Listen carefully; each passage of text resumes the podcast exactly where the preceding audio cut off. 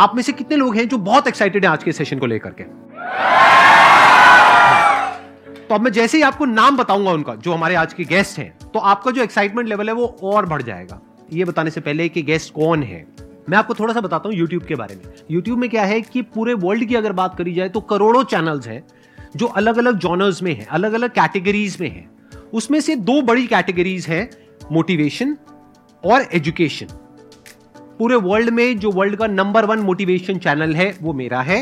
और जो वर्ल्ड का नंबर वन एजुकेशन चैनल है, किसी इंडिपेंडेंट क्रिएटर का, वो उनका है, जो कि हमारे गेस्ट हैं। उनके 17 मिलियन से ज़्यादा सब्सक्राइबर्स हैं। Please get an energetic and welcome to the one and only Khan sir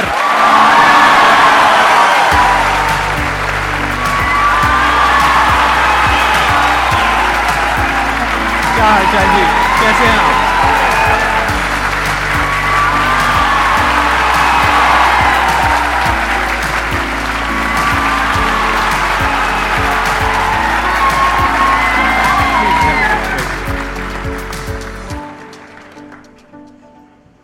इससे पहले कि ऑडियंस आपसे कुछ पूछे या इंटरेक्ट करे मेरे माइंड में एक क्वेश्चन है आपके लिए। जी।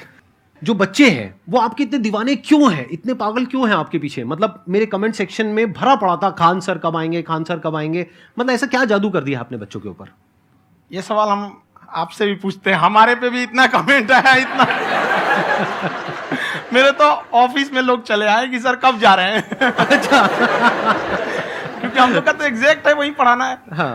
तो देखिए हम लोग का मेन है कि बच्चों को जो ज़रूरत रहती है कि अगर लड़का पढ़ने आया रहा है ना उसके मन में कोई डाउट ना रह जाए। हम उसको कहते हैं कि हम तुम्हें पढ़ा रहे हैं दम है तो भूल के दिखाओ। याद करके नहीं।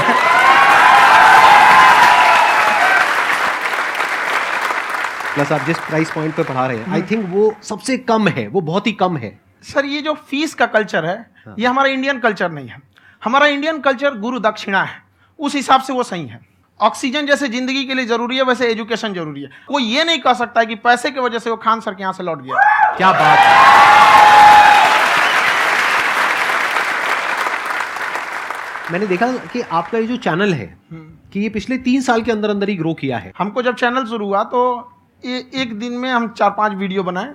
एक हमको कुछ आता आज भी नहीं आता इतना तो हम देख के कैमरा वैमरा तो हम कंफ्यूज हो गए बाप रे।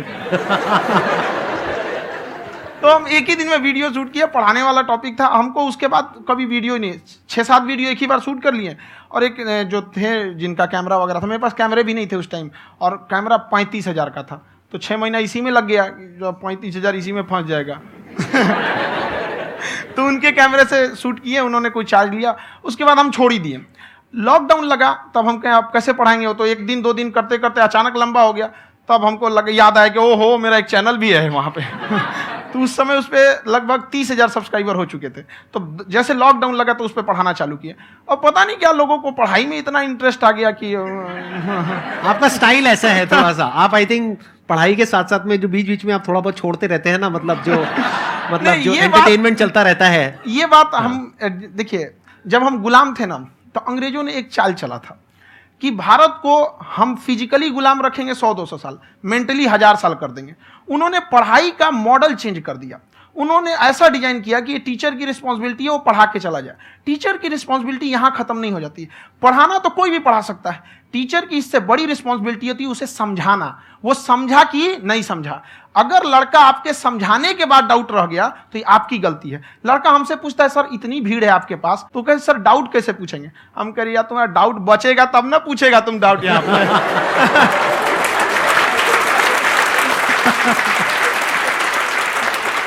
कॉन्फिडेंस नेक्स्ट लेवल है आंसर का। मानना पड़ेगा। और शायद यही वजह है, इनकी जो ग्रोथ है उसका। किसी ने शायद सपने में भी नहीं सोचा होगा कि पिछले दो साल के अंदर अंदर जो आपके चैनल की ग्रोथ हुई है जैसे आप खुद ही बता रहे हैं कि लॉकडाउन के टाइम पे आपके तीस हज़ार के करीब सब्सक्राइबर्स थे आज की डेट में सत्रह मिलियन है।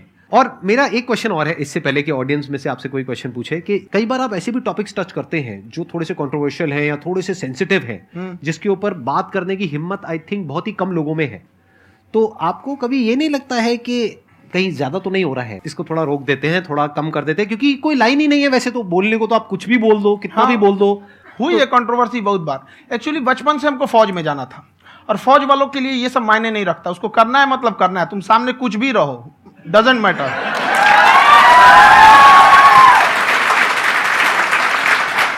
और मैंने YouTube पे देखा कुछ वीडियोस में कि आपका जो इंस्टीट्यूट है हम्म। वहाँ पर आज से कुछ साल पहले कुछ बम गिरे थे। हाँ, कुछ गिरे थे कुछ तो बहुत सॉलिड जगह गिरा था फटा नहीं वो।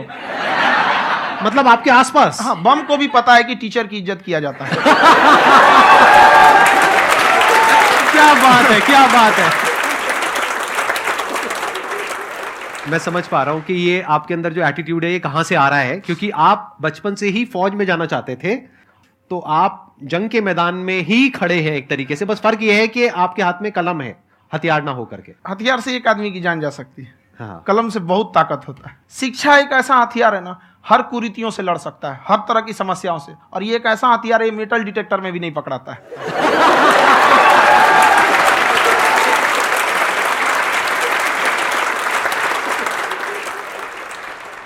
मेरा क्वेश्चन ये है कि अभी प्राइवेट ऑर्गेनाइजेशंस में पीटने का पनिशमेंट का ये सिस्टम जो है खत्म हो गया है। हम आपके वीडियो में देखे हैं सर कि आप एक बड़ा सा रोल रखे रहते हैं पुलिस वाला लाठी है हाँ, पुलिस वाला। लाठी है। और स्टेज पे बुला के बच्चों को उसी से धुनाई शुरू कर देते हैं मस्त एकदम से है ना?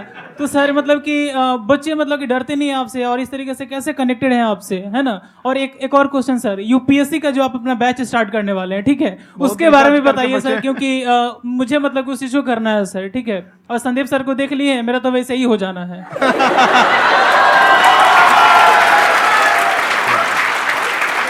क्या हो जाना है मेरा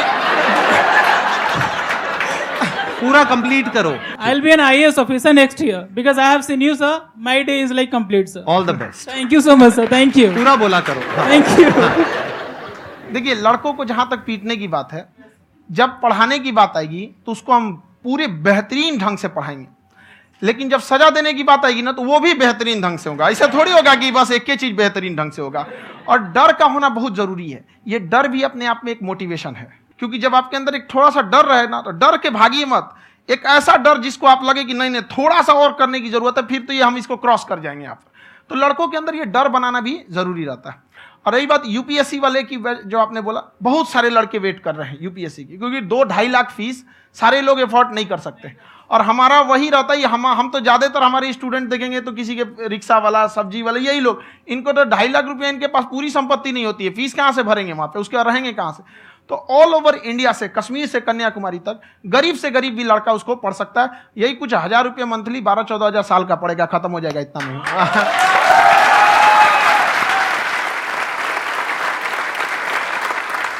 ये जो डंडे वाली बात इन्होंने कही ये सच है मतलब आप हाँ, सच में एक डंडा रखते हो। पुलिस का ही है वो। और मारते हो? हाँ। कि मतलब अगर कोई लड़की छेड़ता है या ऐसा कोई भी उल्टा पुल्टा काम करता है। कुछ भी गलती करेंगे तो पिटाएँगे वो यहाँ पे। कैमरे पे? ऑन कैमरा जैसा भी रहे कुछ भी पिटाना तो उनको फिक्स है।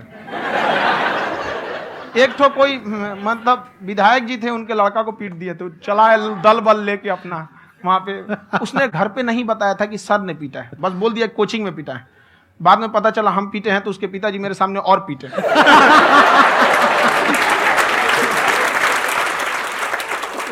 सर आपका सबसे बड़ा डर क्या है?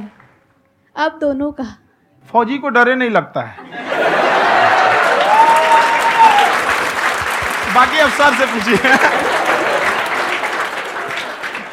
आज के सेशन से पहले कोई डर नहीं था लेकिन अब मुझे इनकी डंडे वाली कहानियाँ सुन करके डर लग रहा है कि कहीं मैंने गलती से कुछ बोल दिया और इन्होंने कहीं पीछे कुछ रखा हुआ है और यहीं आ करके अगर इन्होंने मेरी पिटाई कर दी तो बहुत बुरा हो जाएगा। तो इसलिए हमको थोड़ा डर लग रहा है।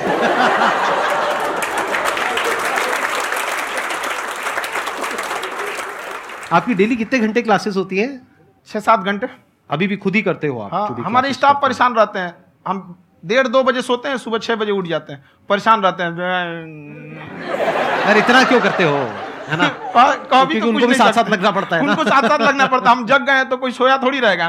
परेशान रह दिन में सोते ही नहीं है। बेचारा कहीं कहीं जाके सोते रहता है। हम सीट बाँध दिए भाई तुम इस समय सो जाना तुम इधर सो जाना। आपकी शादी हो गई है नहीं हुई अभी? मेरी खुशहाली देख के आप आइडिया लगा सकते हैं।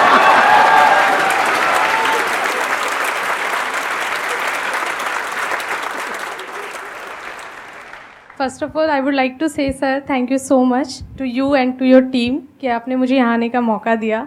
एंड सर अब तक मैंने आपको सिर्फ़ फ़ोन या लैपटॉप में ही देखा है दोनों को। आज फ़र्स्ट टाइम लाइव देख रही हूँ तो बहुत अच्छा लग रहा है। तो मेरा क्वेश्चन ये है सर आपसे, जब हम लाइफ में कोई डिसीज़न लेते हैं कि हमें ये पर्टिकुलर चीज़ करनी है, और क्योंकि हम डिसीज़न लेते हैं तो हमारी आदत है कि पहले हम चार लोगों से पूछते हैं कि तू बता तेरी क्या राय है, तू बता तेरी क्या राय है। तो उनमें से अगर कोई हमें कह देता है कि ये बेकार डिसीज़न है, मत कर। तो हमारा माइंड कहीं ना कहीं डाइवर्ट होने लगता है और उसकी वजह से हम अपना डिसीज़न चेंज कर देते हैं। तो मेरा क्वेश्चन ये है कि कैसे हम अपने डिसीज़न पे स्टिक रहे, कैसे हम जो दूसरे के ओपिनियन है, उनको अफेक्ट ना होने दें अपने ऊपर? दूसरे से सलाह लेने से पहले एक बार खुद उस पर रिसर्च कर लेना चाहिए, ताकि आप सामने वाला क्या सलाह दे रहा है, आपको समझ में आना चाहिए यहाँ पर। ऐसा नहीं है कई बार ऐसे होते हैं कि दूसरे वाले को एक्सपीरियंस होता है तो अगर आपको पहले से आइडिया है उसके बारे में आप बेहतरीन ढंग से रिसर्च किए हैं कि क्या इसमें प्लस पॉइंट है क्या निगेटिव है। उसके बाद आप किसी से सलाह लेने जाइए। ये नहीं कि मन में आया सीधे हाँ, बता गड़बड़ा जाएगा तो वहाँ पर पहले आपको आर करना पड़ता है समझ में कि नहीं? और ज़िंदगी हो या गाड़ी जीतेगा वही जो टाइम पे गियर चेंज कर रहा है। तो डिसीज़न चेंज करना बहुत ज़्यादा गलत नहीं है। इन्होंने बहुत अच्छी बात कही है और मैं इसी बात में थोड़ा सा और ऐड ऑन करूँगा कि ये जो आपने कहा ना कि अपने डिसीज़न पे स्टिक कैसे रहें ये कोई अच्छी क्वालिटी नहीं है, क्योंकि टाइम टू टाइम आपको अपने डिसीज़न को चेंज करना होता है। जैसे आपने चार लोगों से डिस्कस किया, कोई इंसान कुछ पॉजिटिव बोल रहा है, कोई नेगेटिव बोल रहा है, उससे फ़र्क नहीं पड़ना चाहिए। डिपेंड ये करता है कि वो जो बोल रहा है, उसका बेसिस क्या है? क्या वो किसी नॉलेज या एक्सपीरियंस के बेस पे बोल रहा है या ऐसे ही कुछ भी बोल रहा है? ऐसे ही बोल रहा है तो फिर उसकी बात पे ध्यान क्यों दे रहे हो? अगर किसी नॉलेज या एक्सपीरियंस के बेस पे बोल रहा है, फिर चाहे वो पॉजिटिव बोल रहा है, चाहे नेगेटिव बोल रहा है, दोनों ही मायने रखता है। उसके बाद में रिसर्च करनी है। और फिर रिसर्च करने के बाद में फाइनल डिसीज़न अपना खुद का होना चाहिए। अब वो डिसीज़न उससे अलग भी हो सकता है जो आपने पहले लिया था और वो सेम भी हो सकता है। सर मेरा क्वेश्चन दोनों से है आपसे how to deal procrastination and laziness हमारा ब्रेन है ना ये बहुत आलसी टाइप का इसको आराम खोजना पसंद है। अब थोड़ा सा भी अब इसको आराम की ओर लेके चले गए ना तो फिर उधर ही रहेगा। आप सोचेंगे दस मिनट आराम कर लेते हैं ना तो दस मिनट दो घंटा बना देगा। उसको टॉर्चर कीजिए चल दस मिनट बाद में। उसको आप उस पर हावी में वो कह रहा है कि हमको आराम चाहिए। आपको हाँ आराम मिलेगा, पहले काम पहले काम, फिर मिलेगा आराम। तो आप उसके हिसाब से मत चल, आपका मन कर रहा है, थोड़ा सा देख लेते हैं, कोई नोटिफिकेशन आया, आप कोई काम कर रहे हैं। क्यों? पहले काम कर लीजिए, बाद में देखिएगा ना नोटिफिकेशन आप हावी मत होने दीजिए यहाँ पे। अगर आप पाँच मिनट भी थोड़ा सा लूज पड़े ना, थोड़ा सा कमर सीधा कर लेते हैं दो घंटा बर्बाद कर दिया आपको। हावी मत होने दीजिएगा उसको अपने ऊपर। प्रोक्रेस्टिनेशन को तोड़ने का एक ही तरीका है, सबसे छोटे लेवल पे ले जा करके उस गोल को तोड़ दो। यानी वो गोल बहुत बड़ा है, उसको ब्रेक डाउन करो, उसके सबसे पहले स्टेप पे आ जाओ कि उसको अचीव करने का सबसे पहला स्टेप क्या है। जैसे गाड़ी चलाना सीखना है, उसका सबसे पहला स्टेप क्या है? अगर घर में कोई नहीं है सिखाने वाला या सिखाने वाली तो बाहर जा करके जो गाड़ी का ड्राइविंग स्कूल है, उधर जा करके पैसे दे दो। अब फंस गए ना तो फंसा दो अपने आप को। दिमाग ये लगाओ कि अपने आप को कैसे फंसाया जाए। जब हम फंस जाते हैं ना तो फिर हमको वो काम करना ही पड़ता है। Then there is no looking back जब तक आप सोच रहे हो तब तक सोच रहे हो। उसको बोलते हैं पैरालिसिस ऑफ़ एनालिसिस कि आप सोचते चले जा रहे हो अपने माइंड में मैं ये करूँगा वो करूँगा वो करूँगा वो करूँगा और प्रोग्रेस्टिनेट हो रहा है। वो चीज़ टलती चली जा रही है। तो उसको छोटे से छोटे लेवल पे ब्रेक डाउन करके उसको कर दो। दैट इज़ नंबर वन और जैसे ही करना शुरू करते हो कोशिश करो कि उसको जब तक कि आप सही से नहीं कर लेते हो उसको छोड़ना नहीं है तो आपकी लेजीनेस भी खत्म हो जाएगी। कई लोगों को तो हमने देखा जो सप्ताह में कुछ भी नहीं करता वो भी संडे को आराम कर रहा है। वैसे कहा भी जाता है कि अगर कोई काम आपको करवाना है ना तो ऐसे किसी इंसान को दो जो बिज़ी है हाँ। ऐसे आदमी को मत दो जो खाली है। ये परफेक्ट एग्ज़ाम किसी को भी आप देखिएगा जिसको आप कहते हैं कि मतलब थोड़ा ठीक ठाक आप समझते हैं कि नहीं ये बहुत आगे निकल वो एक काम को खत्म करने के बाद कभी आराम नहीं करेगा। एक काम खत्म हुआ उसको लगेगा हाँ एक खत्म हो गया अब दूसरा करना चाहिए। और वही जिसको देखिएगा एक खत्म हो गया और आराम करना चाहिए। कभी नहीं लाइफ में आखिरी सांस तक। हाँ। सर यहाँ पे सब हिंदी में पूछते इंग्लिश में पूछते मैं भोजपुरी में पूछूँ। जौन भाषा ठीक लगे तोने में पूछ दो। हाँ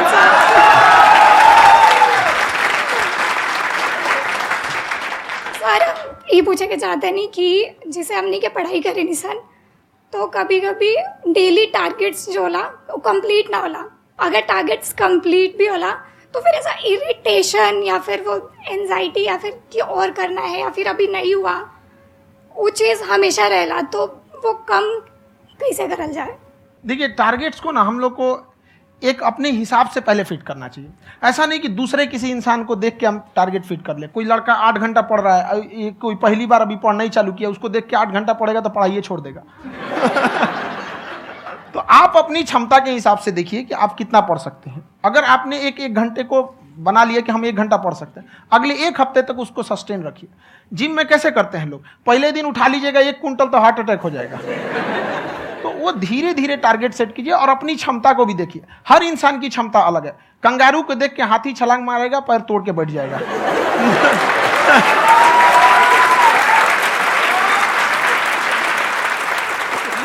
अब संदीप सर का मोटिवेशन देख के इसका मतलब क्या कि ट्रेन के आगे खड़ा हो जाएँगे, ढकेल देंगे तुमको। हालाँकि ऐसा कर देते हैं, लेकिन ऐसा करिएगा लोग, नहीं, क्षमता पता होना चाहिए। आपके अंदर एंजाइटी हो रही है कि मैंने कर तो लिया है। आप ये नहीं कह रहे कि मैंने कुछ भी नहीं किया है, फिर मेरे को एंजाइटी हो रही है। आप ये कह रहे हो, मैंने काफ़ी कुछ कर लिया है, फिर भी एंजाइटी हो रही है कि कहीं कुछ छूट तो नहीं गया है। तो बेसिकली आपको ये देखना है कि अगर आपके अंदर ये एंजाइटी हो रही है that means you are a very good student आप एक अच्छे स्टूडेंट हो। क्यों? क्योंकि बहुत सारे स्टूडेंट्स तो ऐसे हैं उनको पढ़ने के नाम से एंजाइटी होती है।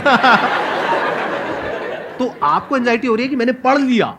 दिन में मानो आठ घंटे का आपने टारगेट सेट किया और छह घंटे पढ़ लिया या मान लो आठ घंटे भी पढ़ लिया फिर भी एंजाइटी हो रही है कि मैंने दस घंटे नहीं पढ़ा। तो ये तो अच्छी क्वालिटी है ना। ये तो एक ब्रिलियंट स्टूडेंट की क्वालिटी है क्योंकि एंजाइटी उसी को होती है जो केयर करता है जिसको परवाह है। उसी की तो एंजाइटी होती है। जैसे माँ को अपने बच्चे की, जैसे एक माँ को अपने बच्चे के जैसे एक माँ को अपने बच्चे को लेकर के एंजाइटी होती है। हंस लो हंस लो मज़ाक उड़ा लो मेरा कोई बात नहीं एडिट कर देंगे इसको हम। हाँ।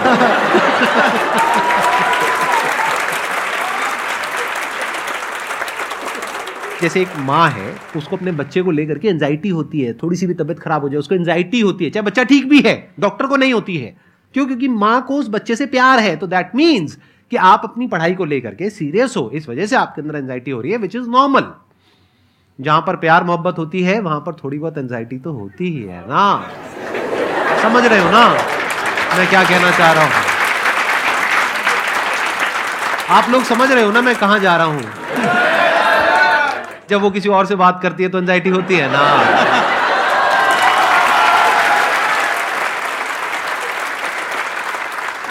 सर आपकी स्टोरी हमने सुनी थी। तो एक टाइम आया था जब आप गंगा किनारे जाके बैठ गए थे। उस समय आपको कुछ समझ नहीं आ रहा था। तो उस समय मतलब आपने ये डिसीज़न कैसे लिया कि अब आगे नहीं, यहाँ से वापस जाना है? रास्ता ही नहीं था। घर जाने के लिए एटलीस्ट नब्बे रुपये चाहिए थे। जेब में चालीस रुपये थे। कैसे घर जाते हैं?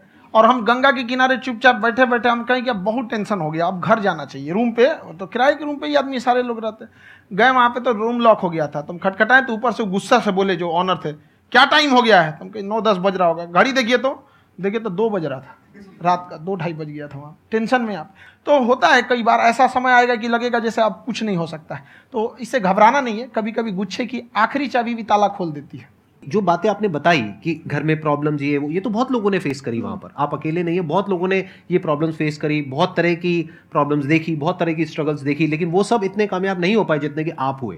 तो आपके अंदर ऐसा कुछ ना कुछ है जो औरों के अंदर नहीं है तो वो मैं जानना चाह रहा हूँ कि वो ऐसा क्या था, जहाँ से कि आपका दिमाग यहाँ तक सोच पा रहा है कि मैं पूरे इंडिया में इतने बड़े लेवल का चेंज लेकर के आ सकता हूँ एजुकेशन फ़ील्ड में रेवोल्यूशन लेकर के आ सकता हूँ। ये सोचना ही बहुत लोगों के बस का नहीं है। मेरी एक खुद की थिंकिंग अगर हमको कोई सौ रुपए किसी काम के लिए दिया, हम सबसे यही कहते हैं तो हम कोशिश करते हैं उसे दो सौ का रिटर्न दे। अगर कोई हमसे दो सौ रुपया फ़ीस दे रहा है, ढाई सौ दे रहा है तो हम उसको ये कोशिश करते हैं कि तुम्हें ऐसा लगे कि नहीं, भैया हमने दस बीस हज़ार का पढ़ लिया यहाँ पर।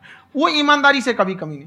और हमेशा अगर हम प्रॉमिस एक्स का करते हैं तो डिलीवर फोर एक्स करना चाहते हैं। ध्यान से सुनना और ध्यान से समझना इस फ़र्क को। अगर आप समझ पाए तो बहुत आगे जाओगे लाइफ में। एक वो होते हैं जो ये सोचते हैं कि हमें सब कुछ मिल जाए, हमें कुछ भी करना ना पड़े। दूसरी कैटेगरी होती है लोगों की, जिनको जितना मिलता है, उसमें भी चोरी चकारी करते हैं या कोशिश करते हैं कि उससे कम दे सामने वाले को। जितना कि हमें मिल रहा है। तीसरी कैटेगरी होती है लोगों की, जो इनके जैसे लोग होते हैं। वो क्या करते हैं? वो ये सोचते हैं कि अगर मैंने किसी से एक रुपए भी लिया, देखा जाए तो दो ढाई सौ रुपए कुछ भी नहीं होता है। दो ढाई सौ रुपए अगर मैंने लिया तो कैसे उसको चार सौ रुपए की वैल्यू दू? ये जो थिंकिंग है ना, यही एक फ़र्क होता है एक ऐसे इंसान में जो बहुत आगे निकल जाता है और उस इंसान में जो मीडिया कर रह जाता है। आप अपने आप को, अपने आप के ऊपर समय दीजिए, उसको डेवलप कीजिए। जब आप अपने आप के ऊपर खर्च करते हैं तो आने वाले समय में लोग गूगल पे आपको सर्च करते हैं। क्या बात है? सर ये आपने अभी बनाया है या ये कोई पुराना आपका वो है? बनते रहता है इसे। फ्लो फ्लो में बन जाता है। आपके अंदर ना सर एक कवि छुपा हुआ है कहीं ना कहीं जो बाहर आना चाहता है। कभी ना कभी आपने सोचा होगा कुछ? हाँ कभी कभी देखिए एक चीज़ है, संगत का बहुत अच्छा असर पड़ता है। ये चीज़ को हमेशा संगति का मतलब लोग हल्के में ले लेते हैं। संगति का मतलब होता है संग संग गति। तो अच्छे लोग के साथ रहेंगे तो संग संग अच्छी गति होती जाएगी। खराब में रहेंगे तो ये भी होता है। बट अपने आप को थोड़ा सोचना चाहिए कि हम केवल जी के मर जाएँ, इसके लिए नहीं आए हैं। लोग कहते हैं कि सर, नाम क्यों नहीं बताते? अपना हमारी एक ही सोच है कि जाने के बाद इस दुनिया से हमको मतलब एक चीज़ देना चाहते हैं स्टूडेंट्स को कि वो याद करें कि इस पैसे की भाग दौड़ की दुनिया में हर कोई दोनों हाथ से लूटने में लगा है, खाली हाथ जाने के लिए। ये सबको लगा है। तो हर कोई को ये सोचना चाहिए कि था कोई इंसान जो इतने कम फ़ीस में इतनी शिक्षा, जो महँगी थी, जो कमाने का रास्ता था उसको भी एकदम कंपटीशन इतना कर दिया कि अब लोगों को अपनी फ़ीस बढ़ाने में डर लगता है कि अरे यार लड़का कमेंट करता है कि खान सर इतना ले रहे हैं, आप बहुत बड़ा टीचर हो गए।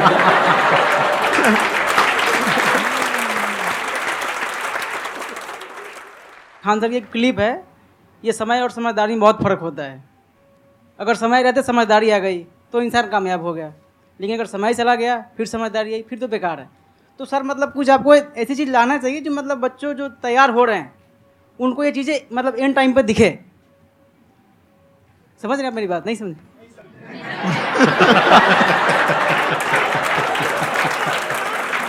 यही होता है सर सर का मोटिवेशन ज़्यादा हो जाता है।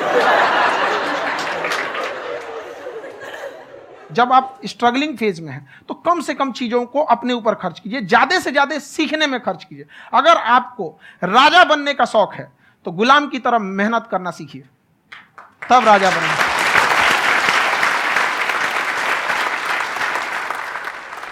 ये दुख, ये दर्द, ये सब तेरे अंदर है।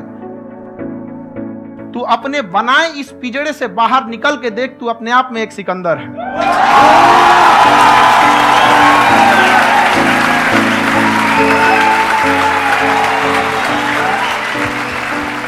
Thank you so much sir for coming बहुत मज़ा आया मेरे को आपके साथ में इंटरेक्ट करके। आई एम श्योर आप लोगों को भी बहुत मज़ा आया होगा।